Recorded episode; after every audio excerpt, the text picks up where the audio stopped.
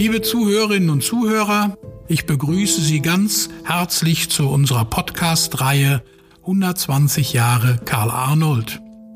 Mein Name ist Jürgen Clausius. Ich bin Geschäftsführer der Karl Arnold Stiftung und werde Sie durch die Podcast-Reihe begleiten.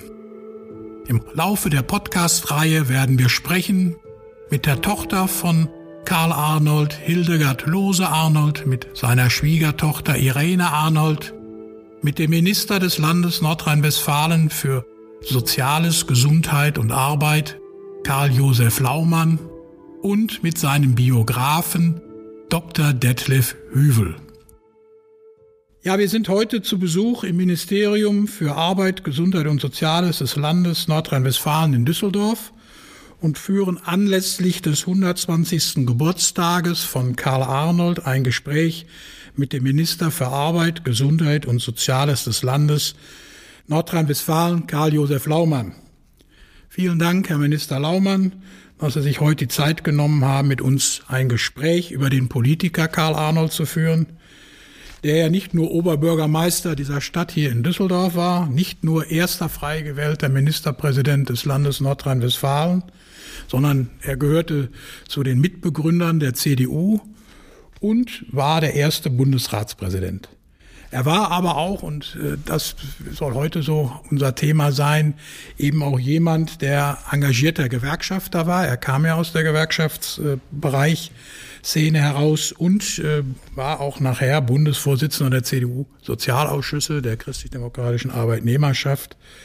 Und damit sind sie ja sozusagen in direkter Nachfolge als heute amtierender CDA-Bundesvorsitzender, ja, einer seiner Nachfolger.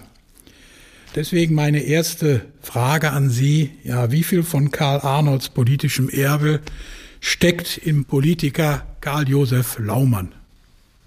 Also erstmal würde ich mal sagen, das sind natürlich erstmal ganz große Schuhe war ja die Lebensleistung von Karl Arnold, finde ich, eine der beeindruckendsten aller deutschen Politiker nach dem Zweiten Weltkrieg ist. Im Übrigen ja auch schon sein Mut äh, während der Nazi-Diktatur auch äh, gegen die Diktatur aufzustehen.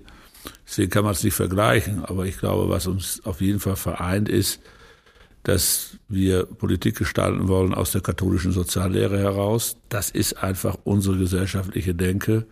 Und die war zu Karl Arnolds Zeit nicht anders wie heute, weil die katholische Soziallehre und sicherlich auch die evangelische Sozialethik einfach zeitlos ist und immer von einer Sache ausgeht, dass die Menschen als Ebenbilder Gottes äh, gleiche Rechte haben. Und ich glaube, was Karl Arnold und Karl Josef Laumann verbindet, ist, dass wir beides Politiker sind, die sehr darauf gucken, wie geht es den sogenannten kleinen Leuten, wie man zu Karl Arnolds Zeiten gesagt hätte, heute hat man dafür andere Ausdrücke.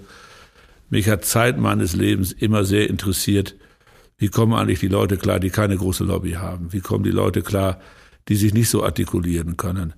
Und wo ich sehr wohl weiß, dass sie in sehr bescheidenen Verhältnissen leben müssen.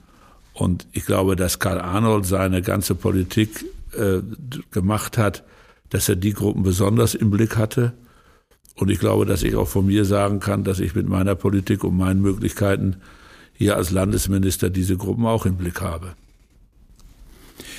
Welche von Karl Arnolds politischen Ideen und Weichenstellungen sind aus Ihrer Sicht, Herr Minister, heute denn noch aktuell oder aktueller denn je vielleicht? Also ich glaube, dass äh, einfach ja mit Arnold ewig verbunden bleiben wird, ist ja der Ausspruch Nordrhein-Westfalen ist das soziale Gewissen der Bundesrepublik Deutschland. Da ist was dran. Es ist ja so, dass zum Beispiel die Frage äh, von Sozialpartnerschaft sowohl in den Betrieben, Betriebsräte, Personalräte und auf der anderen Seite die Geschäftsleitung wie auch die Tarifautonomie ganz eng mit Nordrhein-Westfalen verbunden sind und auch ganz eng mit Karl Arnold verbunden sind. Und ich glaube, dass äh, mit der Politik von Arnold, die ja auch dann nach dem Krieg, er ist ja einstimmig als Ministerpräsident gewählt worden, er hat ja am Anfang auch eine Allparteienkoalition als Ministerpräsident äh, vorgestanden, dass das sehr dazu beigetragen hat, äh, dass wir die soziale Partnerschaft bekommen haben. Die soziale Partnerschaft war doch, ich glaube, Arnold hat es auch mal so genannt, ja auch ein großer Beitrag, diesen Klassenkampf von Arbeit und Kapital zu überwinden. Und das in einen partnerschaftlichen Gedanken zu bringen. Und ich glaube, dass wir mit diesen Gedanken, worauf dann ja auch die ganze soziale Marktwirtschaft fußt, worauf das Betriebsverfassungsgesetz fußt, worauf die Mitbestimmungsgesetze der 50er, 60er und 70er Jahre äh, fußen, ohne diese äh, Arbeit von Karl Arnold wahrscheinlich in Deutschland den Durchbruch nicht so hinbekommen haben, wie sie es hinbekommen hat. Und in der heutigen Zeit kommt es einfach darauf an, dass wir dieses Erbe bereithalten. Das heißt, man muss doch heute dafür kämpfen, dass wir wieder mehr Menschen haben, die Tarifverträge haben. Die Rückführung der Tarifbindung riecht mich wahnsinnig auf. Und deswegen muss man immer sehen, was können wir zum Beispiel mit Allgemeinverbindlichkeiten machen, um den Graben wieder breiter zu machen äh, für die Tarifautonomie. Und jetzt mal ganz praktisch. Äh, wir müssen schon auch als CDA dafür sorgen, dass dieses Betriebsräte-Stärkungsgesetz jetzt einfach schlicht und ergreifend im Bundestag verabschiedet wird. Äh, wer Betriebsräte verhindert, kann nicht unser Freund sein. Und alle diejenigen, die als Chefs das normal finden, dass ein Betriebsrat gegründet wird, haben ja auch mit diesem Gesetz nichts zu tun. Und deswegen sind das einfach auch Punkte, finde ich, wo wir äh, ja auch das Erbe von Karl Arnold weiter verteidigen müssen und weiter ausbauen müssen. Ähm, wie sehen Sie das denn jetzt hier in der Landesregierung? Sie koalieren ja auch mit der, mit der FDP zusammen, ähm, die ja nun nicht so arbeitnehmerfreundlich ist äh, wie vielleicht die Union. Sie haben ja eben schon das Zitat gesagt von Karl Arnold, das Land Nordrhein-Westfalen will und wird das soziale Gewissen der Bundesrepublik Deutschland sein. Was sind da so Akzente, die jetzt diese Landesregierung da in Herbert von Karl Arnold äh, in die praktische Politik. Ja gut, also wir müssen jetzt einfach mal eins ganz klar sagen, wir haben zurzeit eine CDU-FDP-Regierung in Deutschland, in Nordrhein-Westfalen. Das sieht man ja alleine daran, dass ich Arbeitsminister bin. Wenn es eine CDU-SPD-Regierung gäbe, hätten wir nicht den Arbeitsminister. Man muss immer mal ganz klar sagen, das ist auch die Wahrheit. Die CDU hat immer Arbeitsminister dann stellen können, auch zum Beispiel in der langen Ära von Norbert Blüm, wenn wir mit der FDP zusammen regierten. Also äh, das ist ja nun mal auch so. Und deswegen ist erstmal eine CDU-FDP-Regierung für CDA-Leute gut, weil dann CDA-Leute Arbeitsminister werden können. Wir haben, finde ich, jetzt in der Regierung von Armin Laschet einfach die Situation, dass wir eine FDP haben, die bei weitem nicht so marktliberal ist wie die FDP zur Rüttgers Zeit, sondern die FDP auch mit Joachim Stamp und auch mit Frau Gebauer sind schon Menschen, die auch das Soziale mit im Blick haben. Das will ich hier für die nordrhein-westfälische FDP auch mal ausdrücklich sagen, auch mit Herrn Pinkwart, der ist nun mal Wirtschaftsminister. Ein Wirtschaftsministerium sieht logischerweise viele Sachen anders wie ein Arbeitsministerium. Das sehen wir jetzt zum Beispiel in Berlin jetzt ja auch, obwohl Peter Altmaier, der ja nun auch den Sozialausschüssen nicht ganz so fern steht, zurzeit Wirtschaftsminister ist und das Wirtschaftsministerium führt. Also lange Rede, kurzer Sinn. Wir können uns hier auf bestimmte Projekte gut verständigen. Wir haben zum Beispiel eine Bundesratsinitiative gemacht, um wieder zu mehr Allgemeinverbindlichkeiten zu kommen. Das hat auch eine FDP in diesem Kabinett äh, laufen lassen. Wir haben äh, doch jetzt, finde ich, in Nordrhein-Westfalen einen erheblichen Beitrag geleistet, dass die Werksverträge in der Fleischindustrie jetzt verboten sind und äh, dass wir dort zu normaleren, äh, festen Arbeitsverhältnissen kommen. Wir sind zurzeit dabei, auch den Arbeitsschutz in Nordrhein-Westfalen wieder stärker zu machen, weil wir in der Pandemie festgestellt haben, dass ein Arbeitsschutz, ein funktionierender staatlicher Arbeitsschutz auch etwas mit Arbeitnehmerrechten und Arbeitnehmerfragen äh, äh, durchsetzende Institutionen zu tun hat. Äh, ich glaube, dass wir auch wirtschaftspolitisch vieles ganz richtig gemacht haben. Wir haben das Chancengesetz gekriegt, wo wir auch äh, jetzt viele Menschen statt Hartz IV auszuzahlen die Teilhabe am Arbeitsmarkt ermöglichen. Das hat ja auch viel mit dem Koalitionsvertrag nach der Bundestagswahl zu tun. Also wenn man mal einen Strich drunter macht, glaube ich, kann sich auch in diesen äh, typischen Arbeitnehmerfragen die Regierungsbilanz der Laschet-Regierung in Nordrhein-Westfalen sehr wohl sehen lassen. Karl Arnold, eine andere Frage, Herr Minister, hat ja sich während seines viel zu kurzen Lebens sehr stark für die Eigentumsbildung in Arbeitnehmerhand ausgesprochen und auch dafür stark gemacht. Ich äh, zitiere nur noch mal aus einer Rede von ihm. Der Arbeitnehmer soll aus seiner reinen Verbrauchshaltung herausgenommen werden und die Möglichkeit zur Bildung von echtem Eigentum erhalten. Wenn man sich heute das trotzdem anguckt, wie ich sage mal in Deutschland das Vermögen verteilt ist und dass es immer noch keine Selbstverständlichkeit ist, hat, dass die Arbeitnehmer äh, am Betriebsvermögen mit beteiligt sind in den meisten Fällen und auch die Deutschen eigentlich keine Aktienkultur haben. Ähm, wie, wo sehen Sie uns da heute? Wie, sind wir doch vielleicht schon ein Stück weiter, als Karl Arnold es gewünscht, sich gewünscht hätte, oder gibt es da noch viel anzupacken? Ja gut, also erstmal ist es so, dass sicherlich der Arbeitnehmer heute in Nordrhein-Westfalen wie in ganz Deutschland in einem Wohlstand leben kann, wie Karl Arnold ihn sicherlich zu seiner Zeit sich gar nicht vorstellen konnte. Aber in der Frage äh, der Beteiligung der Arbeitnehmer an dem sogenannten Produktivkapital sind wir ja nicht weit gekommen. Ich weiß, dass das das Lieblingspferd der christlich-sozialen seit Karl Arnold ist. Aber es ist ein hübsches Pferd, aber es ist eben doch nicht, dass es uns zum Ziel geführt hat. Alles, was wir da bis jetzt haben, ist Flickschusterei. Und wir haben das in all den Zeiten, äh, auch in den 30 Jahren, wo ich jetzt Politik mache, einfach nicht äh, durchsetzen können. Es liegt einmal daran, dass auch die steuerliche Förderung für diese Frage sehr, sehr mickerig ist.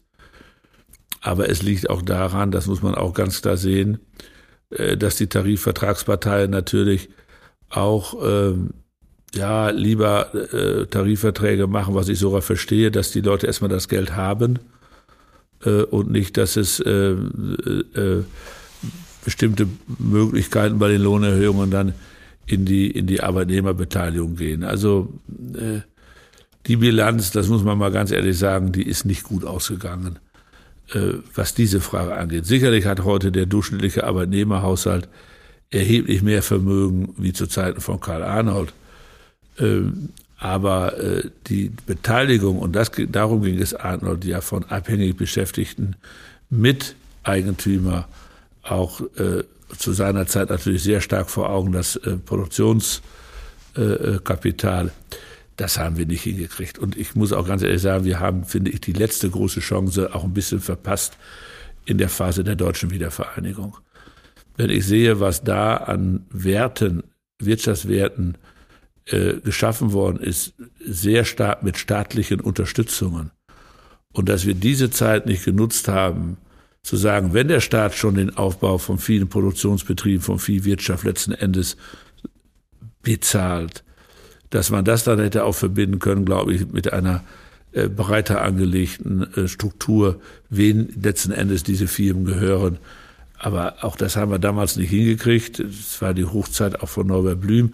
Sicherlich auch andere Sorgen, äh, Überleitung von Rentenversicherungen, Krankenkassen, Arbeitslosenversicherungen, stand alles im Mittelpunkt. Also da will ich jetzt gar nicht drum zureden. Das ist nicht gut ausgegangen und äh, da haben wir nicht die Durchbrüche hingekriegt, die wir uns gewünscht hätten. Ein anderes Thema möchte ich noch ganz gerne kurz ansprechen mit Ihnen. Karl Arnold war ja nicht nur vom ganzen Herzen Sozialpolitiker, sondern er war auch ein großer Europäer, wenn man das so nachliest und auch dann mit Leuten sich darüber unterhält. Was glauben Sie, wie würde Karl Arnold heute die Lage in Europa angesichts eines erstarkenden Nationalismus beurteilen?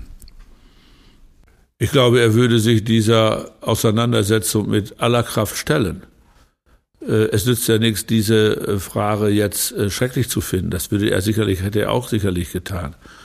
Sondern ich glaube, immer dann, wenn rassistische, nationalistische Töne aufkommen, hätte ein Mann wie Karl Arnold sich halt gewehrt und hätte eben die anderen Werte vertreten, die Werte eines äh, gut ein Miteinanders in Europa, die Chancen, die durch die Europäische Union äh, auch letzten Endes als Friedensunion bestehen.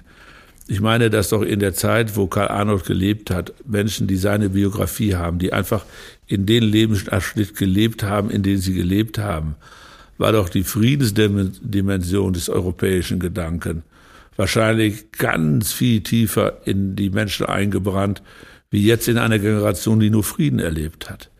Karl Arnold wird doch mit Sicherheit ganz viele Menschen gekannt haben, die nicht aus dem Krieg wiedergekommen sind. Er hat diese, diese scheußliche Judenverfolgung erlebt äh, äh zu seinen Lebzeiten.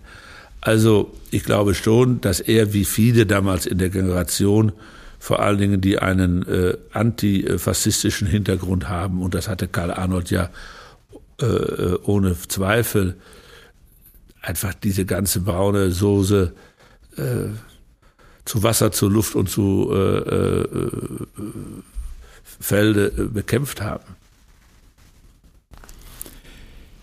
Was ist, äh, wenn Sie so mal auf das Leben von Karl Arnold insgesamt blicken, vielleicht seine größte politische Leistung aus Ihrer Sicht?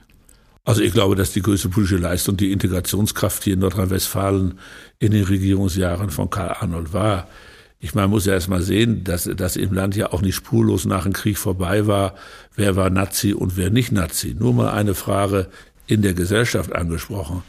Oder die ganzen Fragen der Integration äh, von zweieinhalb Millionen äh, Flüchtlingen, glaube ich, alleine in Nordrhein-Westfalen. Die waren auch nicht an jeder Stelle willkommen. Und sie mussten in dieser Gesellschaft integriert werden, aber sie wollten sich auch integrieren lassen. Also ich glaube, dass er ein Mensch war, ich habe ihn ja persönlich leider nicht kennengelernt, der in der Lage war zu moderieren, weil er einen klaren Standpunkt hatte, aber auch äh, zu integrieren. Was können wir denn von Karl Arnold vielleicht noch insgesamt als Gesellschaft für die Zukunft lernen? Also ich glaube, dass man erstmal von ihm immer lernen kann, dass Politik, die sich an der christlichen Soziallehre orientiert, eine, eine gute Politik für die Menschen ist. Ich sage immer, diese Politik orientiert an die christliche Soziallehre ist eigentlich ein Gedanken, wie man schon auf dieser Erde das Leben von vielen Menschen möglichst schön gestalten kann. Also, dass man nicht auf den Himmel warten muss, bis es schön ist, sondern wir haben schon die Kraft durch Solidarität, durch Subsidiarität, durch die Verbindung äh, von, von Eigenverantwortung und solidarischen Handeln ähm, auch schon wirklich gute Lebensumstände für die Menschen hier zu machen. Und ich glaube, das hat Arnold doch nach dem Krieg bewiesen, äh, dass es mit diesem Konzept äh, sehr gut für alle vorangeht, sowohl für die Wirtschaft wie auch für das Soziale. Das ist das eine. Und das andere, was wir von Karl Arnold lernen können, finde ich, ist, und daran müssen wir auch weiterarbeiten, dass dann, wenn man aus kleinen Verhältnissen kann, trotzdem in einer Gesellschaft aufsteigen kann. Also mir fehlt zum Beispiel zurzeit so ein bisschen, dass es zu wenig Kinder aus zum Beispiel Hartz-IV-Haushalten schaffen, aufzusteigen. Und das lässt nach meiner Meinung einfach auch viele Leute einfach zu sehr in Ruhe. Also, dass wir zum Beispiel in der CDU immer noch nicht äh, uns entscheiden können, was müssen wir denn wirklich tun, dass Kinder in Hartz-IV-Familien groß geworden genauso gut durch die Schule kommen wie Kinder, die andere Elternhäuser haben. Da sind wir doch in Deutschland nicht gut. Wir geben vielleicht viel Geld aus, aber wir sind nicht gut. Und ich glaube, dass man einfach an der Generation Arnold und äh, ist ja nicht nur Karl Arnold, ist ja, glaube ich, die ganze Generation, dass man daran einfach sehen kann, dass damals solche Aufstiege durch Bildung und Fleiß ja, aus kleinsten Verhältnissen kommen, auch Ministerpräsident in Nordrhein-Westfalen werden kann im größten Bundesland. Äh, das finde ich ist einfach immer eine Vorbildfunktion, die, so hoffe ich, auch noch äh, in Generationen begeistert. Herr Minister, erstmal danke für das Gespräch.